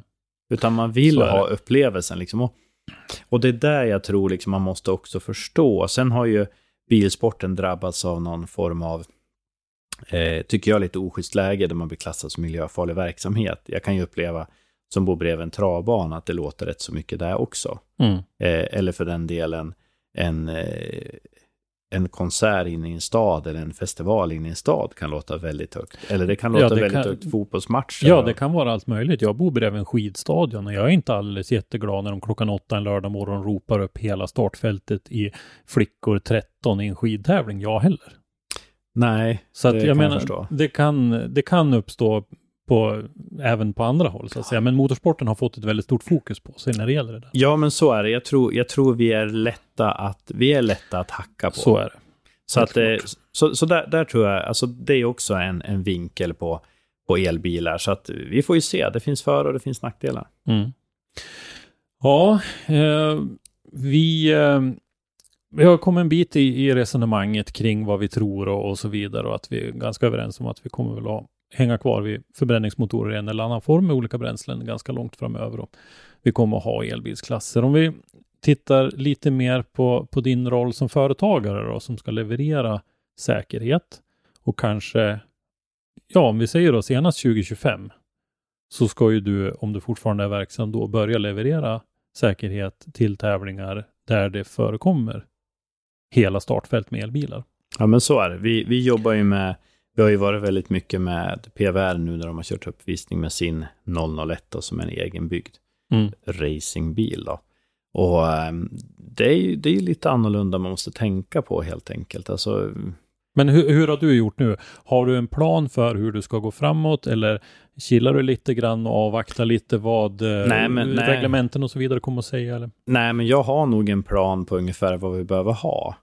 Sen får man se hur man löser det, men jag har ju valt att komplettera upp med mer, mer eh, andningsskydd till exempel. Vi har både helmaskskydd och sen har vi även på de tillfällen så har vi även haft så tryckluftsapparat och rökdykar eh, skydd då kan man säga som vi har. Och vi har tänkt på det sättet att en gubbe kan komma lite bakifrån med full utrustning och vara fram och jobba vid bilen till exempel om man har, om man har ett problem. Mm. Eh, Vi sitter väl och tittar till exempel på att hur ska vi få bra utrustning för att kolla, hålla ko- temp på batteriet. Mm. Däremot vad man gör för investering i släckutrustning och sånt, det, det blir ju lite beroende på vad det blir. Blir det en standard på de här kylslingorna till exempel? Det vore ju underbart om man kunde komma fram till att det här är den modellen man använder, punkt. Mm. Så att vi inte hamnar i att du måste ha en låda med adaptrar eller kanske till och med att det är så att du inte ens kan komma åt adaptrarna för att då måste du köpa dem special special och det får bara vissa göra. Mm. Så det, det är väl där man sitter och tittar på vad som kommer att komma. Och de första åren nu så kommer ju liksom så att säga VRC ha med sig egen utrustning till viss del. VRXen, där kommer det säkert också finnas med. Jag vet till exempel att de har ju uppkopplade system där det sitter tekniker i racekontroll och kan se varenda batteri där ute till exempel. Mm. Så att det är väl så man får tänka. Man, rent krasst kan man säga så här att ska du köpa en sak för vanligt bruk så kostar det x kronor. Ska du köpa det för räddningstjänst så är det fyra gånger så dyrt. Mm. För att man har gjort samma sak orange och man har skrivit FIRE på den. Mm. Fast det är samma sak. Så det, det är lite det som är problemet, att det kan bli väldigt dyra investeringar för att göra det här. Så vi måste ju klura och jag är ju någonstans lite i det här keep it simple stupid, liksom att kan vi göra det enkelt så kan fler göra det. Mm. Så det är väl där vi får se. Och här tror jag faktiskt att SPF har en väldigt viktig roll att vara grindvakten som är den som pekar och säger att en standard ska vi ha. Mm.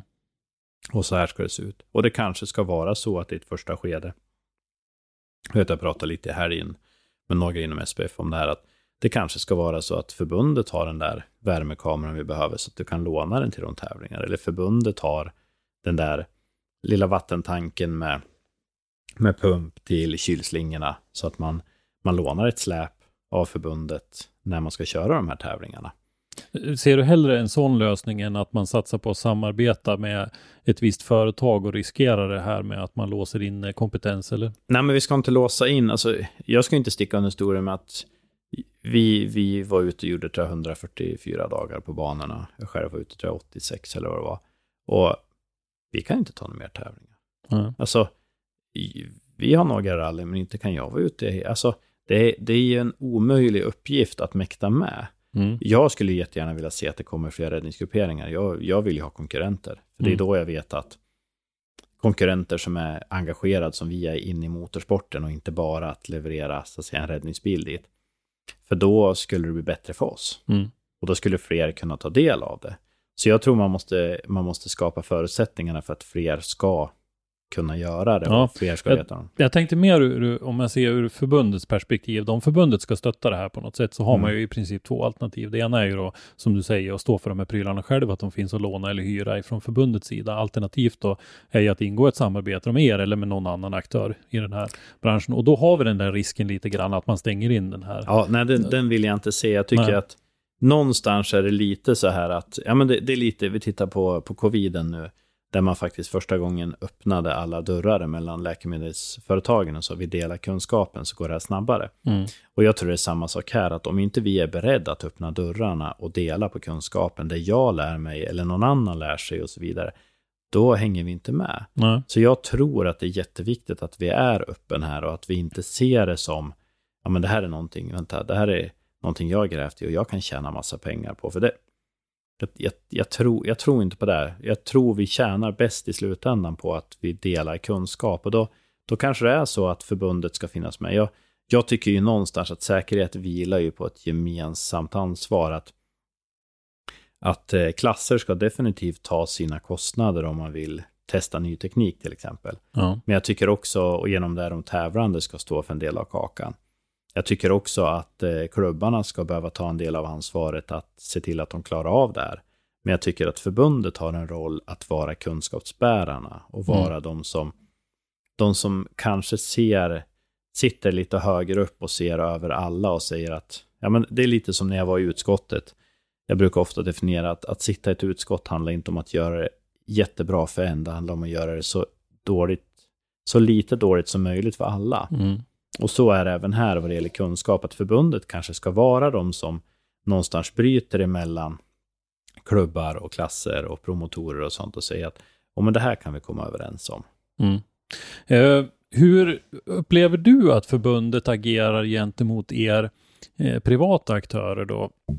Vi, har ju ett antal aktörer ändå på den här marknaden Absolut, där, är eh, runt om i landet. Finns det något naturligt sätt för er att, att nätverka? Nej. Ingenting. Och finns det, skulle det finnas en vinst i, om vi ser just den här elbilsutvecklingen nu då, som ändå är en ganska, ett ganska stort teknikskifte, ändå hur den är.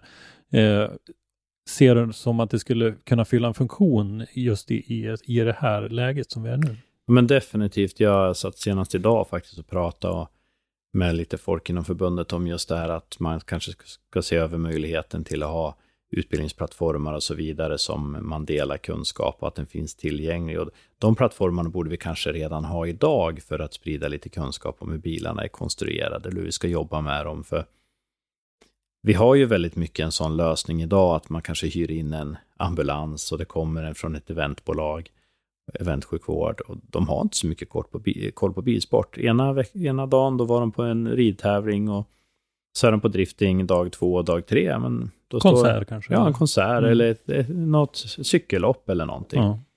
Och då skulle det vara bra att kunna liksom att de kan tillgodogöra sig lite kunskap och lite grundförutsättningar. Mm. Samma sak, räddning ser olika ut. Vissa banor driver egna räddningsteam, vissa anlitar externa, vissa de har ju lösningar där man kanske har ett bra samarbete och pratar med vissa som jobbar inom lokala räddningstjänsten som kommer och hjälper till under helgen. Mm.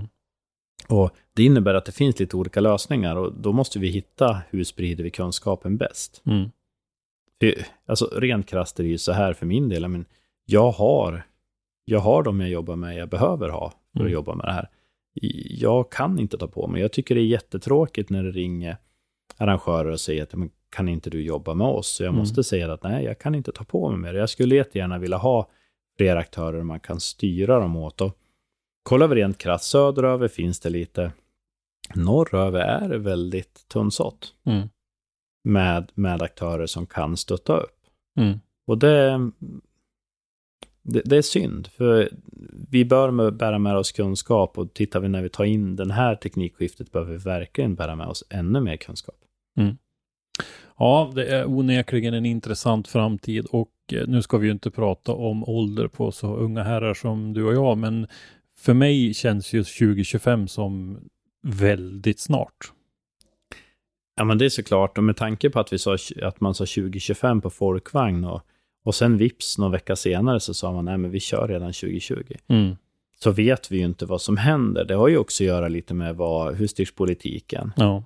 Det kan ju komma ett rätt så starkt direktiv från politiken att vi måste förändra oss. Det kan bromsas upp eller det kan gasas. Så att vi måste nog vara beredd på att rätt så snabbt trycka på knappen och säga att vi är beredd för att ta emot det här i något format. Mm. Sen tror jag, är vi smart, då ser vi till att vi tar emot det i små lagoma doser redan, att vi är beredd på det, än att vi sitter och väntar och är kanske de här bakåtsträvarna och säger nej, nej, nej, nej, nej. Och sen till slut så kommer myndigheten säga fast nu är det dags. Mm. Och då kommer, det som en, då kommer det som en kalldusch att vi måste ta emot allt. Ja. Nej, men det är ju det jag är lite ute efter också, att jag tycker att det borde finnas en långsiktig plan som är sjösatt redan nu för utbildning och, och lite av den här biten för att kunna, eftersom det är ideella krafter som jobbar ute i föreningarna, kunna vara beredd på, på lite av det här 2025. Eh, så, så, så, krävs det att vi är en bit på väg redan nu, som jag känner. Ja, vi har ju, jag vet ju att de har ju, SPF har ju jobbat med en utbildningsplattform som jag tror ska vara den ska väl i princip vara klar. Och nu ska den väl bara fyllas med material, tror jag. Om det var Roger Engström, ordförande, sa. Och där ska vi se till att fylla den med sånt här bra material. Mm. Så det är väl där, alltså, det är väl där mycket av mitt arbete bakom kulisserna handlar ju kanske många gånger om att ringa de där samtalen och vara den där lilla jobbiga, ettriga jäkeln och säga, men, men ändå fyller, ska vi inte fylla den med lite sånt här material också? Mm. Så att folk får kunskap. Och det, det är väl min förhoppning att vi kan komma dit, men som sagt, det, det är inte alltid lätt att vända, vända den här skutan, men jag känner det efter, i alla fall efter den här helgen, fick jag mycket, ja, jag fick bra energi i mig och mm. se att det händer saker. Och jag märkte det redan i fjol när jag började prata, att folk vill verkligen prata med de här grejerna och folk vill se hur vi kan lösa det. Mm. Jag tror man har kommit till ett steg nu när man inser, alltså vi har så mycket laddstationer överallt ute i samhället, vi har så mycket elbilar, så att vi, vi måste liksom vara beredd på att det här kommer in. Sen, nu har vi bara pratat tävlingsbil, mm. men sen har vi ju det att man börjar komma in och vi kanske vill testa sin Tesla eller man vill testa sin eh, sin Polestar eller vad man vill då på, på Mantorp på en måndag till exempel. Ja, då måste vi kanske skapa förutsättningar för att de ska känna sig trygga och ta in dem. Jag har faktiskt redan fått en fråga av en personligt bekant. Var kan jag testa min Tesla? Han Ja. ville testa den under säkra former, inom citattecken, eh, på en motorbana. Eh, så att jag menar, det, det, det kan vi ju säga, det förekommer ju redan. Ja, men definitivt. Och det jag, har ju, jag får ju ofta frågor från de vi levererar säkerhet till, för de får ju frågor. Mm. Och det är i slutändan både, både förstående individer, men det är individer som är väldigt irriterade och undrar varför får inte jag komma och köra med min bil? Mm. Den är ju besiktad för gatan, den är Mm. ju godkänd, varför får jag inte köra hos er? Jag har inte gjort någonting med bilen. Mm. Och vi måste ju alltid göra avvägningen och prata med arrangören och säga att det här är upp till er, men det här är vad vi kan leverera och det här är vilka risker du tar. Mm. Vissa har valt att kunna möjliggöra det under vissa förutsättningar och vissa har sagt nej för de känner sig inte beredd. Mm. Men eh, det kommer till nivå när vi inte kan tacka nej. Mm. För det är, arrangörerna behöver ha in pengar. Eh, en, en grupp arrangörer och arrangemang som vi inte har berört så mycket hittills, men som har lite grann med det här att göra, det är ju eh, lite liknande. Eh, vi har till exempel en bana här i närheten som kör en verksamhet på onsdagar, där man kommer med sin gatreggade bil och kör lite eh, racing eller drifting har det brukar vara. Mm. Ja, men det är ju de här Hur, track day-eventen. Ja, precis. Hur, hur ser du på den biten då, där du kommer med din Tesla och, och kan, bör de neka sådana eller hur? För det första kan vi säga att track day har ju växt. Om, om man tittar under pandemin så har ju track days växt lavinartat. Mm. Alltså för oss tror jag nästan track day har växt med 4 500 procent i bokning. Liksom. Det är helt sinnessjukt. Det, det körs, alltså det är de som är ute och kör två, tre trackdays i veckan. Mm. Den, har, den har ju växt väldigt mycket. Folk vill åka ut. När inte eventen sker så vill man själv åka ut och köra. Det är liksom, Mm. Man kanske har haft lite mer pengar nu och investera i en trevligare bil och så vidare. Och det här är en jätteviktig inkomstkälla för eh, banägarna. Mm. Eh, tar man till exempel, tar Mittsverigebanan, så det de kan tjäna väldigt mycket på nu är att de är rätt så lagom trackdaybana, de är inte jättestor, eh, de har inte jättelång bana liksom så. Eh, de har kanske inte logistiken för de största eventen, men trackday kan de köra och de skulle kanske kunna välja till exempel att ta in, eh, köra lite oftare om de vet att det kommer sådana här kunder också. Så jag tror definitivt det är viktigt att bereda möjlighet, men jag tror däremot att man kanske ska man kanske ska välja att köra separata pass med dem eller bara vissa gånger eller så. För att vi får ju aldrig glömma bort att en elbil är ju generellt sett mycket tyngre Mm. än en vanlig, än en vanlig förbrännings, alltså en bil med förbränningsmotor. Mm. Tar vi som tävlingsbilarna till exempel så kan det ju handla om Ja, det handlar ju om nästan 300-400 kilo mer i vikt på en sån bil. Så att släpper vi då ut till exempel en elbil mot en, eh, mot en vanlig racingbil med förbränningsmotor så har den några hundra kilo till, vilket kan tillföra lite problematik vid krockar och så. Ja, absolut. Och dessutom så ser vi ju på sådana event också en väldigt stor variation i, i standardbilar som har inredning kvar och, och hela den biten. Vi, och vi har de som är lite mera eh, utstuderade trackday-bilar då, med, Ja. med, där man har rivit ut all inredning och så vidare. Så att eh, det, det är lite olika förutsättningar när det gäller den biten. Ja, men definitivt. Och sen, sen tror jag också man får se på det sättet att ehm, när vi släpper in bilar, då ska det ju vara standardbilar. Alltså det ska ju vara en gatbil som är så att säga godkänd. Det ska, du ska inte kunna, alltså du ska inte se att man verkligen har varit och dragit lite extra kablar och lyft alla kåpor. Mm. Det är inte där vi ska vara med elbilarna, utan i ett första skede kanske man kan pröva på de bilarna på track days och sen i andra änden så har vi standardiserade lösningar ute på tävlingsbanorna. Mm. Eh, spektrat däremellan, det kommer, vi kommer få fylla det underifrån och uppifrån successivt. Mm. Men det kommer, att ta, det kommer att ta en viss tid att göra det. Så att jag tror nog att man ska skapa förutsättningar för att de ska komma och jag tror nog att det är trackday-arrangörer som kommer kanske till och med göra det till nästa år. Mm. Men det kommer inte vara lika utbrett som att komma med din förbränningsmotor. Nej. Har du någon rekommendation när det gäller, du behöver absolut inte nämna någon specifik arrangör, men vad ska jag som, som ägare av en, exempelvis en Tesla som är lite sugen på Tractive, vad, vad bör jag fundera på, vilken Tractive-leverantör ska jag besöka? Jag, jag kan nog faktiskt inte säga någon nu, för jag har, jag har pratat med de flesta. Och några av dem är ju lite sådär så att de står och väger och funderar på hur de ska göra. Mm. Men jag tror det kommer att kristalliseras nu under vintern om det är någon som kommer öppna upp för det eller inte. Och jag tror nog att det kommer att vara så. För det är, så kommer marknaden att vara. Det är, det är tacksamma pengar att, ta Ja. in de här. Alltså, tittar man rent krasst, för en bana är Trackday en bra affär. För att Mm. du har ingen publik, du har ingen som sköter parkeringen, du har Mm. inte massa folk som måste stå och sälja mat, Ja. vakta läktare. Du låser upp grinden, du har någon som sköter banan, du har förhoppningsvis jag, säkerhet tillgänglig på banan. Mm. Och sen så sköter sig den här trackday-arrangören nästan själv att släppa in och ut bilar och sköta vilka som ska köra. Och det, det innebär att det, det är någonting man kan göra liksom till vardags utan att det kostar så mycket pengar att driva och då blir det en bra intäkt. Så att har de möjligheten, jag vet ju att det är många av banorna söder över de mer etablerade banorna, de har inga lediga dagar. Ja.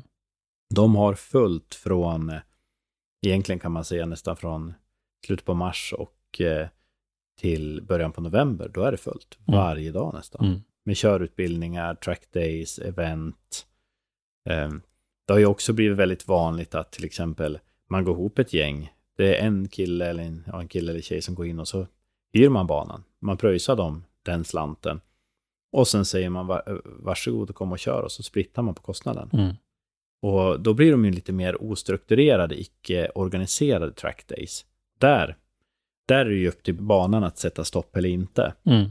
Så det får, det får vi se. Det, det handlar lite om man känner att man har, man har logistiken och det är där jag hoppas med att vi kan skapa, att förhoppningsvis får jag vara med och skapa, men att vi kan skapa och ta fram i alla fall guidelines hur vi ska välkomna in dem. Mm. Det känns jättetråkigt att vi har människor som är minst lika intresserade av en bil. Sen framdrivningssättet får de väl själv stå för. Men att vi inte kan välkomna dem. Mm.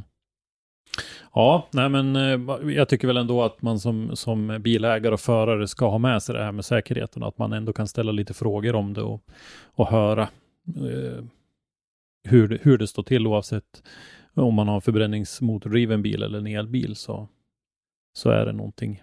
Jag har ju tagit med mig ett, ett citat ifrån den här amerikanen som jag tittade lite grann på YouTube att eh, tycker man inte att säkerheten är, är fullgod så pack your shit up and leave. Ja, load your shit up and go. Ja, så, ja, precis. ja, men, det, Ja. men det, det är lite så. Det, det, den, det kan jag väl säga generellt sett om man ska ut i trackday-världen.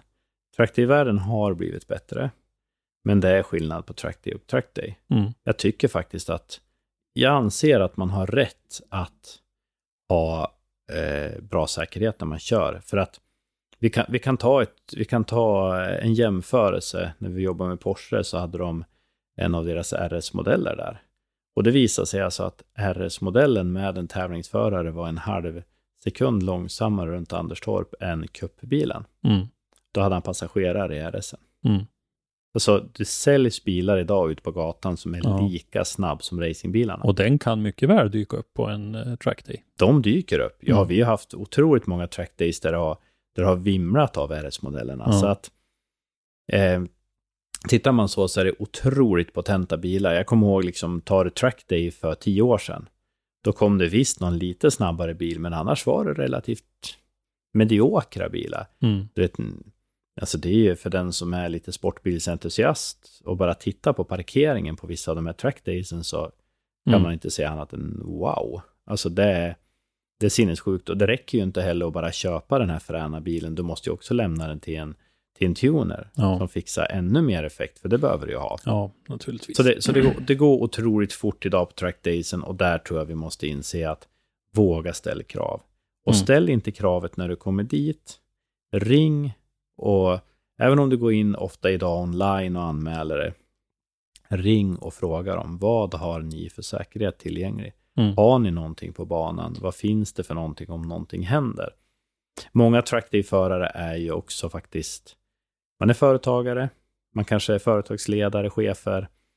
Och det är svårt om du kanske blir borta någon, någon vecka, någon månad för att du har skador och ingen kunde ta hand om det. Mm. Och jag upplever ofta att om arrangören också har börjat tänkt på att ha en säkerhet eller ha en räddning tillgänglig på banan, då har man också funderat lite på vad har de som kör, hur, hur beter sig de på banan och Mm. och så har ju mycket av våran verksamhet varit att vi hjälper ju till att drifta eventet på banan. Vi sköter in och utsläpp och vi är kanske de som tar de här snacken med förarna om inte allting sköts som det ska. Och vi, fin vi finns med liksom. Mm. Och då, då får man en bättre struktur och då kan du vara mer rädd om din bil. För det är inte så roligt när du köper en ny bil för 2,5 miljon och så skrotar man den efter, efter några mil. Nej. Vilket händer. Så är det absolut.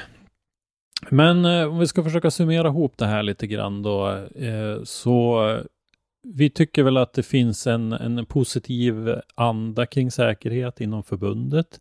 Frågan kanske lyfts på ett lite annat sätt än den har gjort tidigare. Eh, vi ser lite fram emot att se eh, den här eventuellt ny till, nyinrättade tjänsten eh, för att, och driva säkerhetsfrågorna och så vidare. Men samtidigt så finns det en del kvar att jobba på när det gäller att eh, vara den som för ut kunskap och eh, Eh, annat kring eh, främst eldrift då, eh, ut i, i, i de breda lagren. Kan du hålla med om den sammanfattningen? Ja, men det ska jag säga. Sen ska vi säga att det finns ju andra försäkringslösningar också att, eh, som arrangörer använder. Men jag skulle nog vilja säga att ibland får man höra det här att man säger ja, men vi kan köra utanför, det behövs inget förbund och så vidare. Och jag skulle nog vilja säga så här att eh, både ja och nej. Man kan absolut köra utanför och jag tror det är bra att det finns de som kör utanför för de, de pressar kanske de sätter, de sätter lite press på förbundet att vara vassare och så vidare. Men jag tror fortfarande förbundet är en otroligt viktig aktör att ha med för att de, de är stabil. De har ändå kontakter mot myndigheterna, mot FIA, mot RF. De har ändå en, en tyngd och en trovärdighet i det de gör. Och då, vi behöver dem också. Mm. Så liksom, även, ja, men, även om det ibland är jätteroligt att gå in och handla på små nischade butiker, eh, vad det gäller mat, så tycker vi ändå att det är tryggt att ICA finns på de flesta orter, för man vet att det är en standard på utbudet. Och det är likadant här, liksom att, Mm. att eh, förbundet kan vara kunskapsbärarna på ett annat sätt, bärare mellan sportgrenarna. Jag tror att skulle vi ha svenska rallyförbundet, racingförbundet, eh, Mm. Svenska rallycrossförbundet, Svenska folkraceförbundet, då skulle det vara svårt att bära kunskapen om en sån nytt teknikskifte. Ja. Men nu kan vi göra det, för att jag tror inte att alla de här specifika förbunden skulle boka en konferens på samma ställe samma helg och gå mellan rummen. Nej. Men det har man möjligheten att göra med svensk bilsport. Så att det är väl det som är liksom, ibland får man ta det, det, det dåliga med det goda på något sätt. Ibland är det lite så att kanske SPF har vissa strukturella problem och så vidare, men i slutändan så är det fortfarande någon form av struktur vi behöver och helst för att bära sådana här saker som säkerhet. Mm. Ja, eh, jag är nöjd med dagens samtal. Känner du att du har någonting du vill tillägga sådär direkt? Jag gör ju alltid saker vi pratar om säkerhet, men, det är en annan vi sak. ska inte slita ut dig på en gång. Nej, men jag tycker, nej, men jag tycker det är rätt så bra. Jag tror, jag tror summeringen är så här, det finns problem, eh, eller utmaningar, Fredrik Wakman skulle jag vilja säga. Eh, men det finns lösningar. Och vi behöver bara hitta strukturen för dessa lösningar. Mm. Eh, så har vi inget problem att jobba med det här. Vi har ju elbilar idag ute på samhället. Medan vi har suttit och pratat här har jag ju hört trafiken från, från eh, eh, vägen utanför och det har säkert passerat både en och annan elbil Mm. när vi har suttit och pratat. Och hittills, vad jag kan se så brinner det inte här utanför. Nej. Så att vi har ju bilarna i samhället. Vi har Mm. inte utrustat våra brandbilar med special, specialutrustning för att klara av det. Eh, däremot finns det ju som sagt problematik som vi behöver hantera. Det finns kunskap vi måste skaffa. Eh, jag kan ju rekommendera det, det, det är väl egentligen det jag vill ta med alla. Eh, när man sitter och läser om elbilar, var källkritisk vad ni läser. Eh, kolla gärna den sajten ni går in på och ta er en artikel. Vem är det som står bakom artikeln? Eller Mm. vem är det som står bakom sajten? Jag eh, satt och grävde mig ner i det här för några veckor sedan och man ser ju ofta att det är företag, publicistbyråer Ja. som... Det är eh, väldigt tendensiöst. eh, Ja, men så är det. Publicistbyråer som också jobbar med bilindustrin. Det kan Ja. vara eh, de som själv säljer saker eller de som jobbar med batteriutveckling och så vidare. Mm. Och då, alltså, någonstans, det är, det är lite som att säga inom politiken att ja, men delar jag en artikel med Antifa ena dagen och Nationalsocialistisk front nästa dag så Mm. är jag inte rätt så sund, utan Mm. jag har delat två extremer. Mm. Och så är det här också. Delar jag en elbilspositiv artikel och en elbils negativ artikel, så kanske bägge två egentligen var väldigt extrema och vinklade.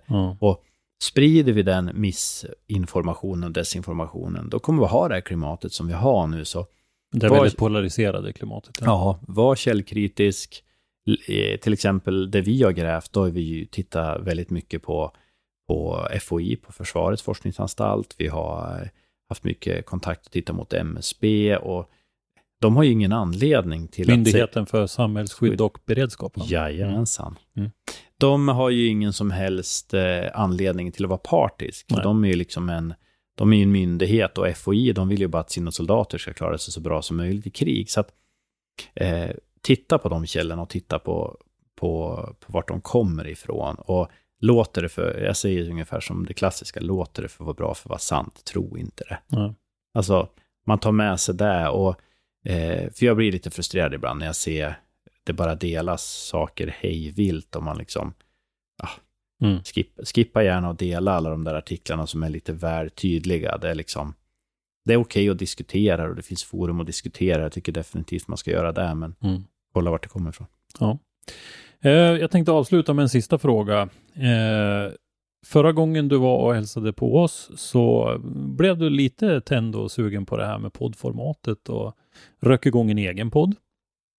Och eh, den körde du under eh, våren, sen var det säsong. Får vi se den komma tillbaka? Ja, det får vi. Mm. Eh, jag kan väl helt enkelt säga så här, det, det, hände, det hände lite saker i mitt liv som gjorde att eh, det, fanns, eh, det fanns inte tid för allting och då var Ja. jag tvungen att, att pausa, den, pausa den lite. Men nu faktiskt så, eh, helgen var kanon. Jag han prata med några och boka upp så jag, jag ska göra lite inspelning här. Och sen har jag också upptäckt det ibland att eh, det finns många som har väldigt mycket att göra under säsong. Ja. Så att eh, det, det blir att man inte alltid passar ihop. Och, Mm. Men eh, som sagt, eh, meningen är väl att det ska komma ut ett avsnitt och fortsätta komma ut här. För det, jag, tycker, jag tycker det var ett jätteroligt format. Jag älskar samtalen. Mm. Det, det är imponerande att man kan prata så mycket om säkerhet och att man har så många olika vinklar. Så att jag har några, jag har några riktiga roliga individer på, på gång in och några, några bra inslag. här. Mm. Då passar jag på att rekommendera er som inte har lyssnat på första säsongen av Rickards podd att göra det. That Motorsport Rescue Guy. The Motorsport Rescue Guy. ja. Och den finns, på, den finns på Spotify och alla, alla poddtjänster ni använder. Så är Precis. det bara att söka den. Så. Och eh, det är ju samtal där med diverse olika personer som har olika roller inom motorsporten. Både eh, experter som eh, säljer grejer och eh, arrangörer och eh, representanter för olika klasser och det är lite alla möjliga. Så att det finns, det, Ja. det är en stor variation på gästerna men med samma eh, huvudämne så att säga. Ja, vi pratar bara säkerhet. Mm. Så, jättetack för att du tog dig tid Rickard att komma hit och prata lite elbilar och utmaningar framöver. Jag hoppas att förutom i din egen podd att vi får höra dig i den här någon fler gånger också. Ja, men absolut. Ni, ni vet ju vart jag finns. Jag bor ju inte så långt bort. Så. Mm. Ja, men eh, då säger vi tack för den här gången. Tack så mycket. Tack för att du har lyssnat. Lyssna gärna på våra tidigare avsnitt och glöm inte att ge oss betyg i din podcast-app. Har du ett ämne eller en gäst som du vill att vi tar med i Driftpodden så skicka oss ett meddelande på Driftpoddens eller Motorsportmagasinets sociala medier eller skicka ett mejl till oss på driftpodden gmail.com.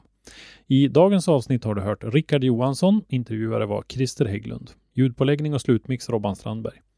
Driftpodden produceras i samarbete med Motorsportmagasinet och Powerslide Media AB och produktionsåret var 2020.